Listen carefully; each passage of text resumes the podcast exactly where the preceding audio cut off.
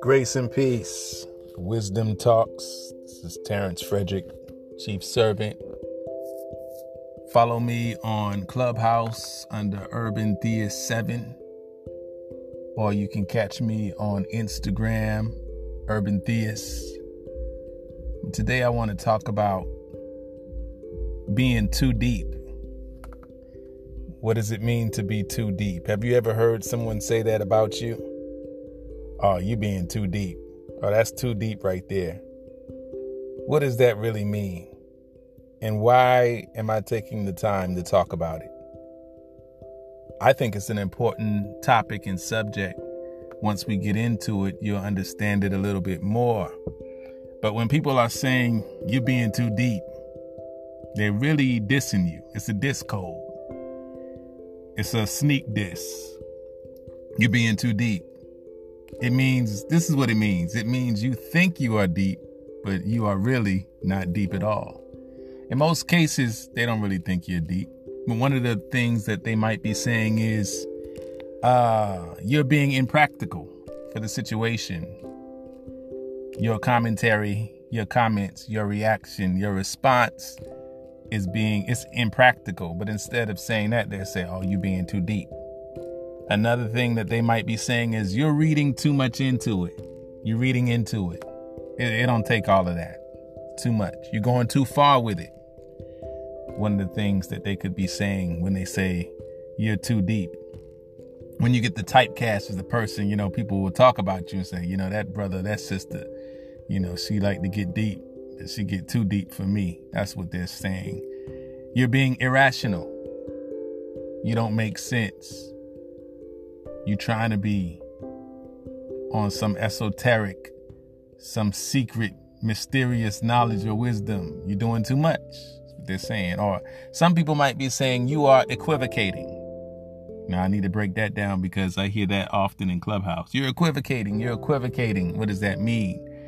What it means, this is not how they always use it, but what it means in the dictionary is to speak in a way that is intentionally not clear, and confusing to other people, especially to hide the truth. So there's a motivation behind the word. It's not just that you're being unclear, but you're doing it on purpose to hide the real truth.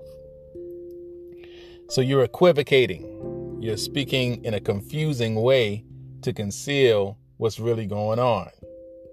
Some people mean that when they say you're being too deep, right? You're hiding the simplicity of what's being said. Just imagine, though, you know, a lot of times people say you're being too deep, but just imagine if someone really thought you were deep. How would they act? How would they act if they really thought that you were being deep with what you were saying?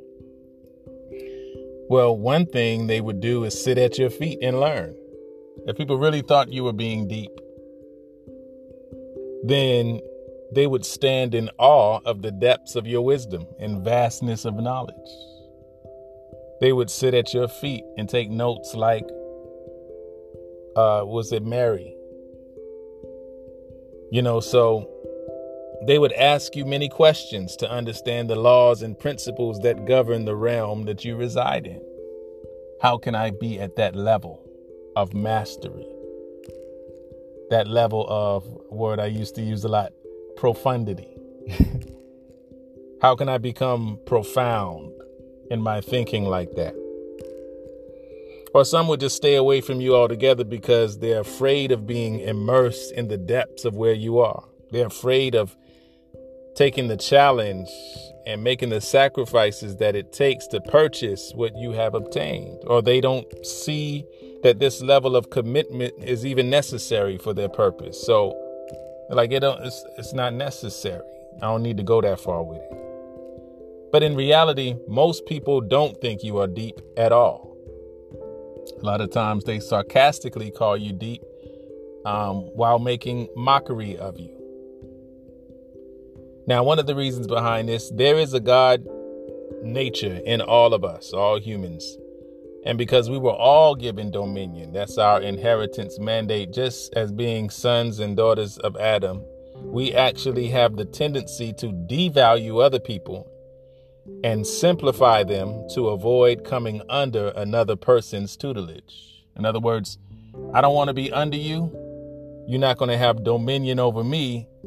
And so I'm going to uh, minimize your contribution to my knowledge so that I can circumvent coming under you. We have forced ourselves, we have to force ourselves at times to yield to another person's process. And when we do it, we do it with caution because we don't want to be controlled. And that's a God given emotion in us to not want to be controlled by other men because, as Dr. Myles Munroe has said, before God gave us dominion to rule over things the fish in the sea, the fowl in the air, the creeping things on the ground, but He never, never gave us dominion to rule over people. So there's a desire in us to avoid control, but we take that to the next level and we keep ourselves from walking in the principles that somebody else may have to offer us, to give us. And that purpose, the, the reason why we're doing that is because we want to avoid control, but we what we end up doing is avoiding receiving wisdom when it comes. The truth of the matter is that we all have the potential for depth. But because we were created to be interdependent, there are many areas of our lives that we are shallow in. We don't start out being deep in all areas. There are areas we live in shallow waters in. This was by design so that we could depend on one another. Nobody has it all. But we must learn how to value the depth that resides in other people, or we're going to miss God every time. The usurping attributes of our fallen nature causes us to seek out the shallow parts of other people, to lower the people in our eyes so we can disregard what they are saying. I'll say it again. We have a tendency to usurp authority and dismiss others out of our fallen nature. And we even go as far to seek out what is shallow in other people what is weak, what is less developed, what is immature in other people to lower them in our eyes, to diss them so we can disregard what they are saying. Usually, this happens on a subconscious level. We're not always aware that we're doing it, but we've learned how to do that to protect our own egos, to protect our own sense of being in control. This is a self justifying mechanism that gives us an excuse for why we don't consider the depth that is within other people. The question is should we even desire to be deep? And should we seek to fellowship with others on deeper levels? What are the inner workings that go behind why some people are called deep? What are the inner processes within them that make the vast majority of people say they're deep or trying to be deep.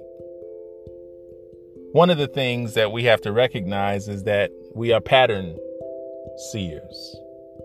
This is one of the things that separates us from the rest of the animal kingdom, the lower species, is that we as humans have the ability to recognize complex patterns. Some people sarcastically call us deep because we recognize patterns that they don't see. All of us were born with the nature. We're born in the image and likeness of God. We're born with the nature to recognize patterns. There are different types of patterns. When I talk about patterns, I'm talking about things that repeat themselves and things that operate in sequential order. There are numerical patterns. We see significance in number patterns. Uh, there's biblical numerics, where there's significance in the numbers biblically that we see in Scripture. There's mathematics and Even science operates off of pattern recognition. But there are different types of patterns. You have behavioral patterns. This is where we get into psychology and sociology and counseling, being able to recognize the behavioral patterns in animals, in things. Patterns, right? Then you have sound patterns. Those that's where the musicians come from. And it's different people who understand how to manipulate the patterns that are in sound. You have visual patterns. This is where we see patterns in design and art and texture and colors and varying degrees of different things. Lines and circles and waves and all kind of things that you can see repeating themselves. Patterns. You have symbolic patterns. You know, this is where you get into the interpretation of things and the meaning of things, the meaning behind the thing, what this thing symbolizes, maybe in history.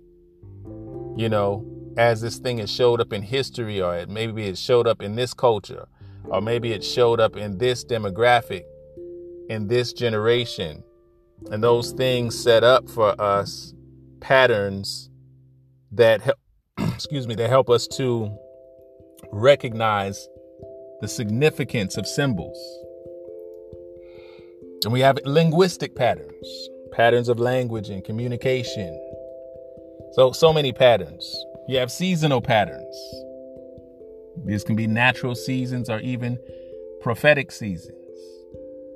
And so patterns can be scaled from small to large. You can see patterns on a minuscule, small level. And, uh, you know, even when you get into the microscopic or even beyond that, the level, the patterns are there. But a lot of times we can't see it until it becomes big enough to catch our eye, where our eye can detect it. So patterns exist before we can detect them. But once we detect them, we can we use probability and we use the ability to um, operate in logic and see things scaled from small to large. In other words, if you're seeing a pattern on a small scale and you see how that pattern is consistently, repetitively, sequentially doing this, then you see how it works as it is multiplied on a big scale. Same thing, you can see something that's multiplied on the big scale already, and you can deduce it down into a microscopic pattern. And we find interesting things there because it moves from the physical, from the visible to the invisible. It moves from the seen to the unseen. It moves from the the the natural to the spiritual. what we call spiritual. A lot of things we call spiritual just because they're invisible but there's still laws that are operating. So patterns are important. The study of patterns is the study of order. People who don't value order will call you deep because they have not considered the pattern to the degree or detail that you have. Much of what is called deep is because that person has not put the time in to study the pattern. And so they see no significance in what's being said. Now, I'm obviously speaking to the people who are genuinely deep, who genuinely operate in the depths of what the Most High has given them, yet they are mocked as deep and sarcastically made fun of because people around them live in the shallow waters. Now, there are some people that are not deep at all who think that they're deep, but there is no proof that what they're saying has any depth in it. So we have to understand that things have to be proven out. But like I said, the topic of being deep or the topic of measuring the depths of what is in man in the depths of, of what operates him or governs him or governs society, that topic is really a study of order. So a person that is genuinely deep is a person who studies the patterns or the order of creation. Now, let's look at what the scripture says about the topic of being deep. Because, first of all, I want to take out that stigma that that's a bad thing, that that's something you shouldn't be. Um, and you don't have to divorce practicality or simplicity. You don't have to divorce that by embracing being deep. One of the reasons why you don't have to divorce it is because simplicity is still undergirded by com- complexity. Everything that seems simple, if you broke it apart, if you really got into the nuts and bolts of it, it has complexity underneath the surface of what seems to be simple. So, the art of making something appear simple just speaks to the elegance of the artist. It does not mean that it is not complex because everything that is a thing has complexity in it because complexity sustains it and holds it up because there's different parts and different elements and different layers to everything that exists. It's just how far you're you going to take it? Anyway, we said we're going to the scripture. So, Proverbs 20 27 says, The spirit of man is the lamp of the Lord, searching out his innermost being. This helps us to understand right now that every one of us has the potential for depth because he has given every one of us a spirit. And not only has he given us a spirit, he told us what the purpose of our spirit is. The purpose of the Spirit is to be a lamp that the Lord uses, that Yahweh uses. In other words, this is His divine technology for searching out our inmost being. So we always say that Yahweh is all knowing, but we never consider how has He set Himself up to know? What tools or technologies has He used or put in place to know what he knows, to realize what he knows in real time. Yes, it all comes from him. Yes, it's inherent within him. Yes, it comes from him. He's the source of it. But in methodology, in practice, he sets up systems in order to operate or manifest or um, utilize the acumen that he has. So he gave us a spirit so he can search our hearts. What? Can search the deep things. So he can search the deep things within us. So our spirit itself is deep. No one can truly understand the spirit. A lot of people mistake the spirit from the soul. As a matter of fact, the scripture says that it's the sword of the spirit is the only thing that can discern between the soul and spirit, can make the distinction between soul and spirit. A lot of things we call spiritual, they're soulish. A lot of things we call soulish, they're spiritual. We have to have the spirit of the Lord, the spirit, the sword of the spirit, which is the word of Yah. Not only the word of Yah dormant, but it is the word of Yah being exercised that comes in and discerns the intents of the heart. You got to understand that. So, he has given us technologies, spiritual technologies. First of all, these spiritual technologies are what He uses Himself so that He can bring us to a place of realizing what He already knows about it. So, in other words, not only does He use it to discern our hearts, but He also uses it, our spirits, and the sword of the Spirit so that we can come to understand what is in our hearts. But we're going to keep on going. I'm not going to build on every scripture, I promise. Ephesians 3 16, 19 says that he would grant you according to the riches of his glory to be strengthened with power through his spirit in the inner man, so that Christ may dwell in your hearts through faith, and that you, being rooted and grounded in love, may be able to comprehend with all the saints what is the breadth, length, and height and depth, and to know the love of Christ which surpasses knowledge, that you may be filled up to all the fullness of God. That's heavy. That's heavy right there. Listen, this is our prayer for you. Right? But he says in that, he says, so that Christ may dwell in your hearts through faith, and that you, being rooted and grounded in love, love is deep. You have to be rooted and grounded in love. Love is not surface, love is deep. But he says that you may be able to comprehend with all the saints what is the breadth, length, height, and depth.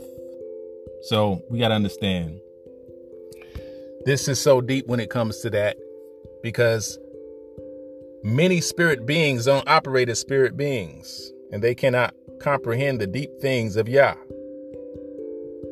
They can't discern it. But He's given us a spirit. And for those of us in Christ, He has utilized the reconciliation of spirit and soul, of most holy place and holy place, so that He could bring us to a awareness and understanding of the depth of His love and the treasures of His wisdom. All of this is deep. It's it's being truly deep. Corinthians, uh, I don't know if this is first or second. I, I missed the um, first part of that. But in one of those Corinthians, you can look it up. 2:10 says, For to us God revealed them through the Spirit, for the Spirit searches all things, even the depths of God. it says he searches all things, even the depths of God. Just as man's spirit searches out what is in man, the spirit of Yahweh searches out his spirit and then reveals them to us. There are deep things, mysteries, hidden things that have not yet been revealed to the populace. But this is why he gave us a spirit to reveal the things that have been hidden. Psalms 42 7. Deep calls to deep at the sound of your waterfalls. All your breakers and your waves have rolled over me. Deep calls to deep. That's a principle to understand and embrace. Simplicity, or you should say shallowness, calls unto shallowness. You can say that. But it is only the deep that can call unto the deep. Deep people understand each other.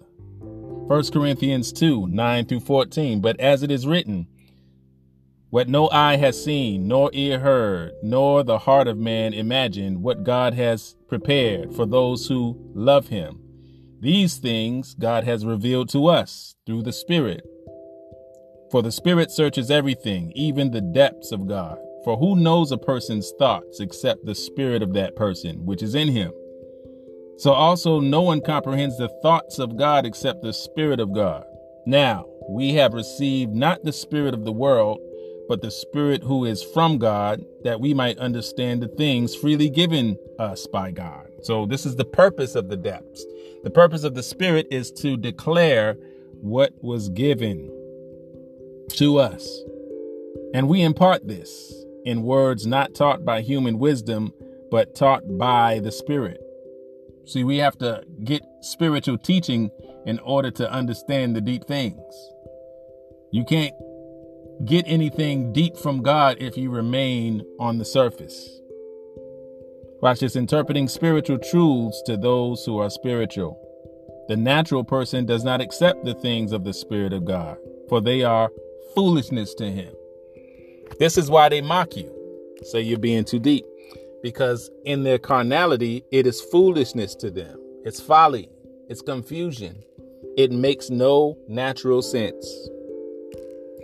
But the Most High makes all the sense in the world. He's sensible, He's created order, He established the universe based on order and logic.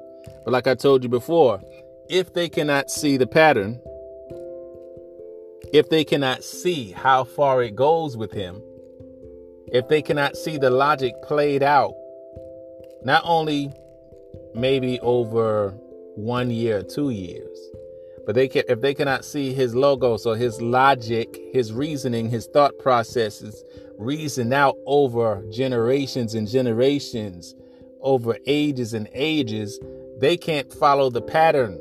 The pattern is too complex for them and they lose it. They lose the pattern before they see it repeat. And so they think that there's no order to it. But he tells us he he he works off of cycles. He works off of seasons. He works off of repetition. That's how the wheels turn. He works off of revolving. He works off of revolution.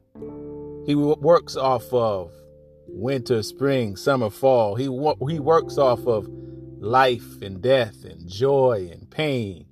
He works off of work and rest. He works off of hunger and being fed. He works off of nakedness and clothing. He works off of these cycles. When we can't understand, we can try to reason within ourselves a season of lack and judge him and judge things based on that season, but you don't understand it's a revolution. The lack produces a hunger and a desire to be filled. The lack creates the search, the hunger for fulfillment, which produces a seeker or a worshiper, which produces one who did not have as becoming one who will discover, which causes him to go or her to go beyond the natural means of discovering something, which makes them a savior in their generation or a deliverer in their generation, which causes them to bless a generation and bring it into renewal.